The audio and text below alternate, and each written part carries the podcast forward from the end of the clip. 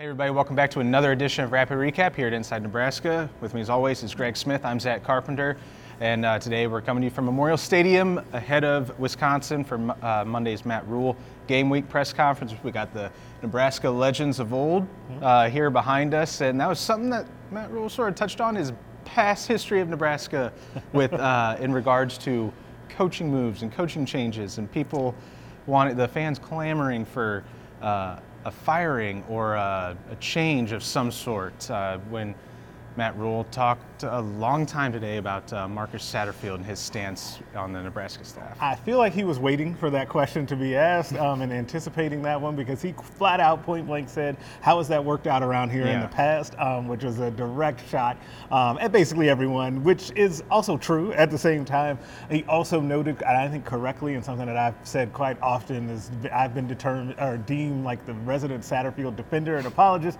is that it is year one. We have to remind people of that that with a ton of injuries and inexperienced quarterback, and then, well, in this past game, having to play three quarterbacks. Now, there are some things that you can parse through.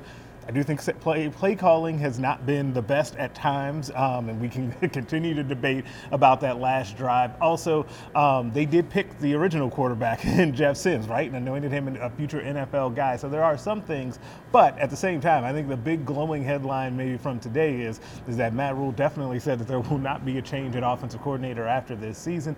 Um, I actually think he said it. He either said it was ludicrous or crazy. He, he said ridiculous. Ridiculous. There you go. He used a, a good adjective, strong adjective. Um, um, to say that. That is not happening. I think that, and I think it would go against what he's been talking about and preaching, you know, the preacher's son, um, all season long about, you know, incremental progress day by day. We're going to build this um, foundation solidly. All of those different coach speak things that he says, he does believe them.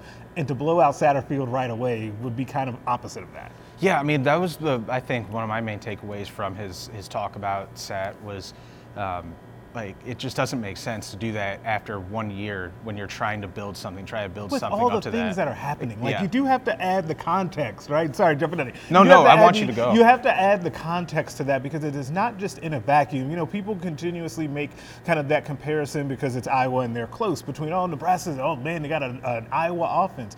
That offense has been there like 30 years, right? Like Nebraska has been here one, so it's not an apples to apples comparison. It had been like 10 plus seasons of this under Satterfield. If this was the second uh, year, or even, or even if this is the second year, because I do think that we're going to have to see like market improvement next year. I think we're going to see new quarterbacks. I've said this for the last couple of rapid recaps that I, I think that part of the reason why there are no answers at quarterback is because those answers don't exist on the current roster.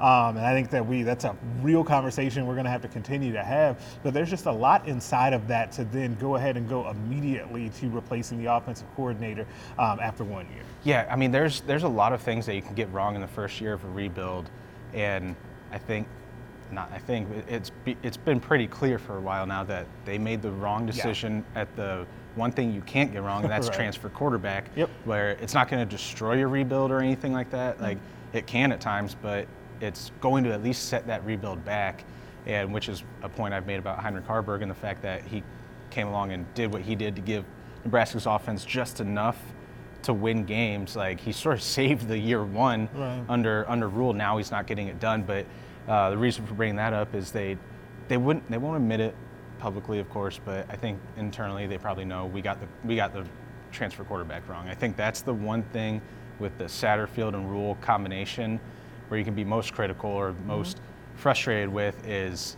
they handpicked Jeff Sims. Mm-hmm. They went and got him. Uh, and then the fallout has happened ever since then. Yeah. But the criticism with Satterfield, I, I agree. I think he's made some questionable, either poor or questionable at best, decisions on play calling and decisions. I mean, you go back to the Minnesota game with they run the ball down Minnesota's throat all the way uh, on what 75, 80 yard drive, I think it was, over like 15, 16 plays. Mm. And uh, the very next drive, after you go up 10 3, got in the fourth quarter, three straight pass calls. Yep. And then you fast forward to Maryland, which was they were both very, very, very eerily similar yeah. losses. 13 to 10, interception to give them the ball back, and then they go down and uh, kick a game-winning field goal as time expires. Um, but the comparison from then to, to now, Satterfield's uh, decision there with um, the third third and goal, first and goal and third and goal play calls. Um, I I disagree with the decision. I mm-hmm. understand. We were just talking about this. I completely understand the reasoning for the decisions, but if you're trying to win in year one, if you're still you're trying to win now, yes, but you're trying to build for the future, but you're still trying to win now. Yeah. And I don't think those were the best, e- even in real time, not just hindsight. In real in real time, I'm saying like, why are you throwing it there? Right.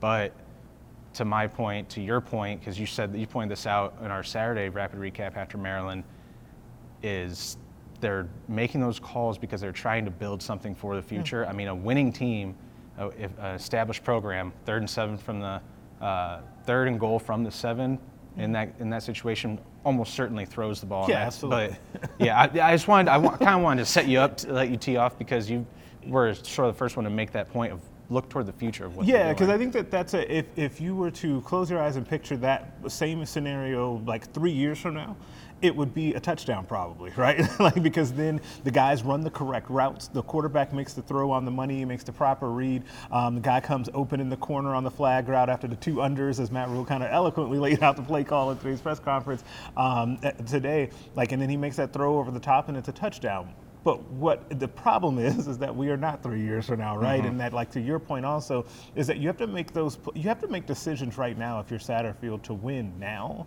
based on how your team is playing. And like I also made the point on Saturday, and I think it's it's a legitimate one.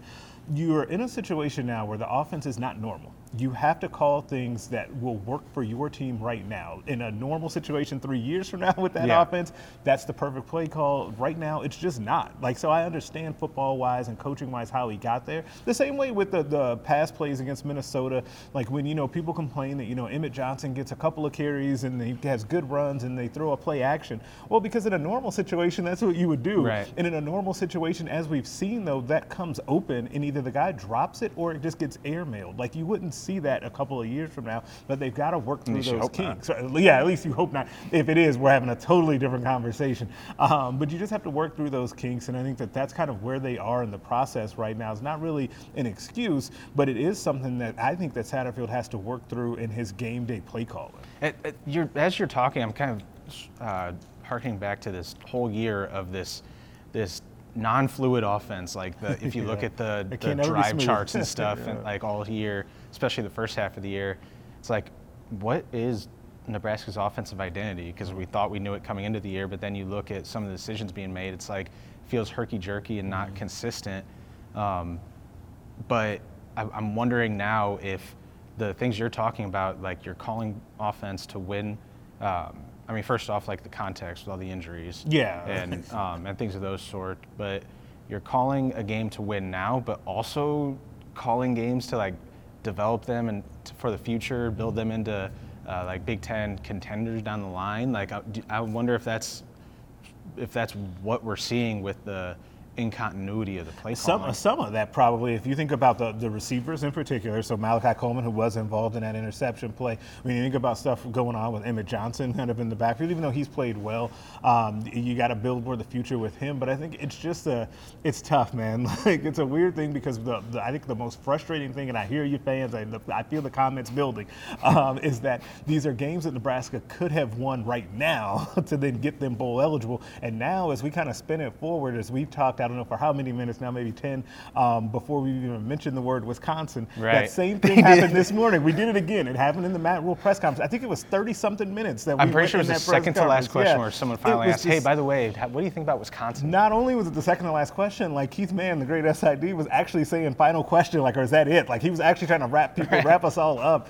uh, before we actually got any Wisconsin questions. But as you kind of spin forward to that, now Nebraska has to go on the road in prime time, NBC, as Matt Rhule now knows. Um, if you watch the Big press Ten conference, Saturday you, night, you understand that joke. Um, in a place that you can watch that on the Inside Nebraska YouTube channel. You can watch that right here. But Nebraska has not won against Wisconsin since joining the Big Ten. So they either have to do that or they have to beat Iowa next week at home, which they've done one time since joining the Big Ten um, to be able to get bowl eligible. So that's why people are so mad about them kind of throwing away a game against Maryland at home that they probably should have won. Well, especially because, I mean, Matt Rhule and the coaching staff, they've talked about the importance of those, not just the bowl game and what that would mean. Mm-hmm. Um, they haven't talked about, I don't think, as much the bowl game itself, what that would mean.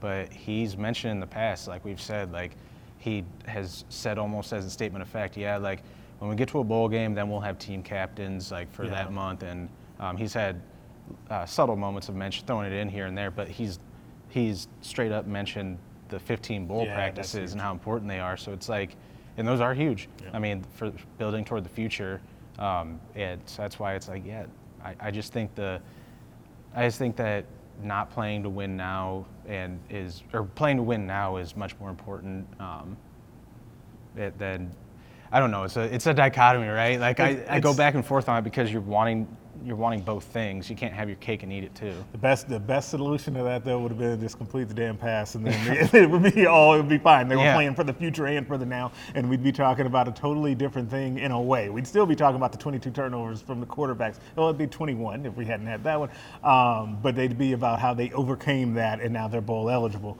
We'll see if they can get there this week uh, Yeah. against a team that, by the way, because we didn't talk anything about Wisconsin, is like a, on a borderline mutiny this week. I don't know if you've seen any of the stuff coming out of Wisconsin, but they had players Yeah. calling each other out after the game.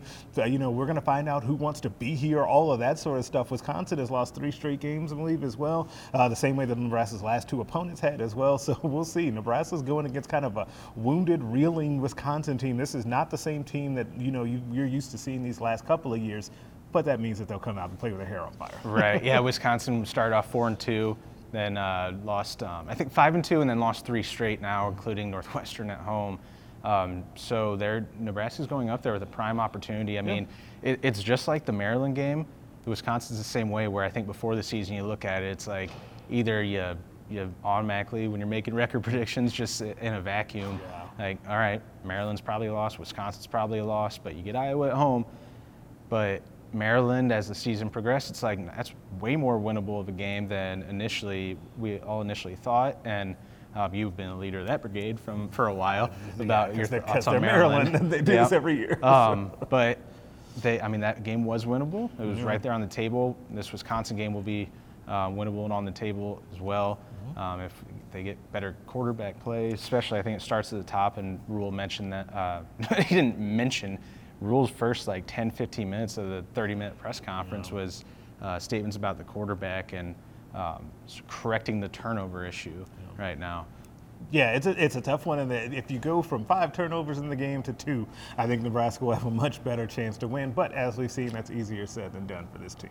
Yeah, I mean they were negative three turnover margin Minnesota, negative um, negative two on Saturday, negative three uh, or minus three against Michigan State. So and then against Purdue, um, Northwestern, Illinois during that win streak, they were minus one in all of those. So it's like That's the difference. just have one more turnover than the opponent, and you're probably going to have a chance to win on Saturday. So again, that's a 6:30 p.m. primetime game on on NBC. It's part of the Big Ten Saturday night as we go forward. I mean, we got Sunday night football for the NFL and Big Ten Saturday night for college football on NBC. Um, should be an electric atmosphere. We'll be uh, boots on the ground there up in Madison on Saturday night. So encourage you guys to um, to right now like this video, subscribe to the Inside Nebraska YouTube channel because we'll have post game analysis from the field as well as uh, plenty of stuff on InsideNebraska.com for you guys to go check out, and uh, you can check out our stuff from today's coverage about quarterbacks, turnovers, and all things all things that are bad right now going into the Wisconsin game that can get corrected with some right moves. So. That'll do it for us. For Greg Smith, I'm Zack Carpenter, and we'll catch you guys again next time.